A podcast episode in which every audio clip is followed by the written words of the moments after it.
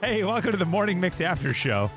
I don't know what just happened, but Wib walked in. He's like, it smells like vinegar. And then Violetta goes, Yeah, I was eating peanut butter. Not it. Yeah. Not it. I At don't all. think. That's bad peanut butter. Yeah.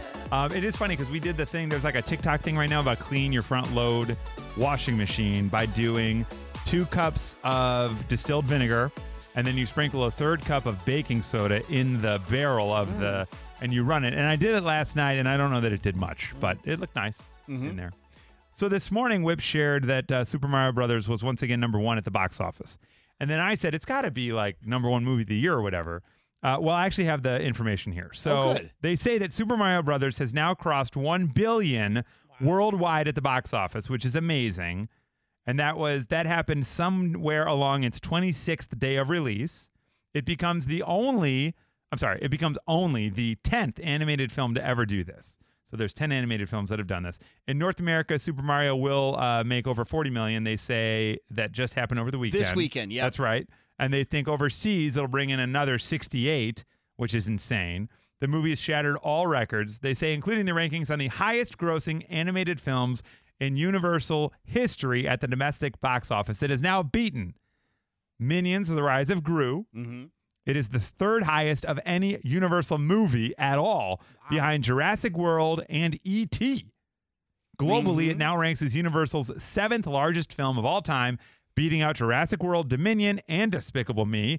And it's the fourth biggest among any Hollywood movie since 2019. That's, cra- That's and- And, crazy. they knew, obviously, because I mean, didn't they just open that Mario part of like Yes. Universal Studios? Yes. Yeah. And then, you know, the, the the rest own it. I mean, it's crazy. But when they announced they were doing Super Mario Brothers as a movie, then they announced Chris Pratt. Everybody kind of panned him that he was going to be horrible. Mm-hmm. But I felt like in the first like five minutes of the movie, they kind of make it all make sense, and then you're like, okay, and Yeah. you're good to go.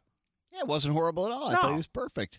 So you haven't seen it yet, Nikki? No, or you did. I saw it. Oh, Mhm. you saw it. V, you haven't seen it yet. I have not seen it, Oh, you but gotta my go. sister did, and she really liked that like 4D Max whatever super experience. Oh yeah, where it like spit on her Yeah, and she yeah. smelled farts and stuff. yeah, and like Yeah. the seat vibrated. Yeah, yeah, yeah. The seat vibrating. Yeah, something like I that. think I'd like that.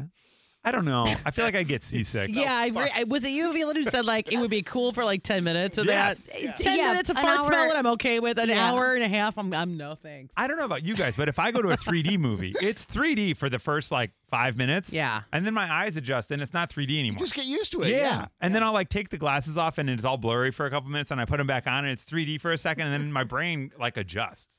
Yeah. I guess that's the point, right? Kind of like at the Cubs game when you don't see the net anymore after a certain time. Right. Oh yeah, Sure. Mm-hmm. that's true. Sure. I guess I don't know, but like I remember seeing Avatar in 3D, and everybody's saying like you got to go, you got to see it in 3D. And I remember seeing it in 3D and being like, I don't. It's gone. Like nothing. What's Yeah. happening? I you know don't what I mean? think It works on me. you don't think it does? Like 3D, no.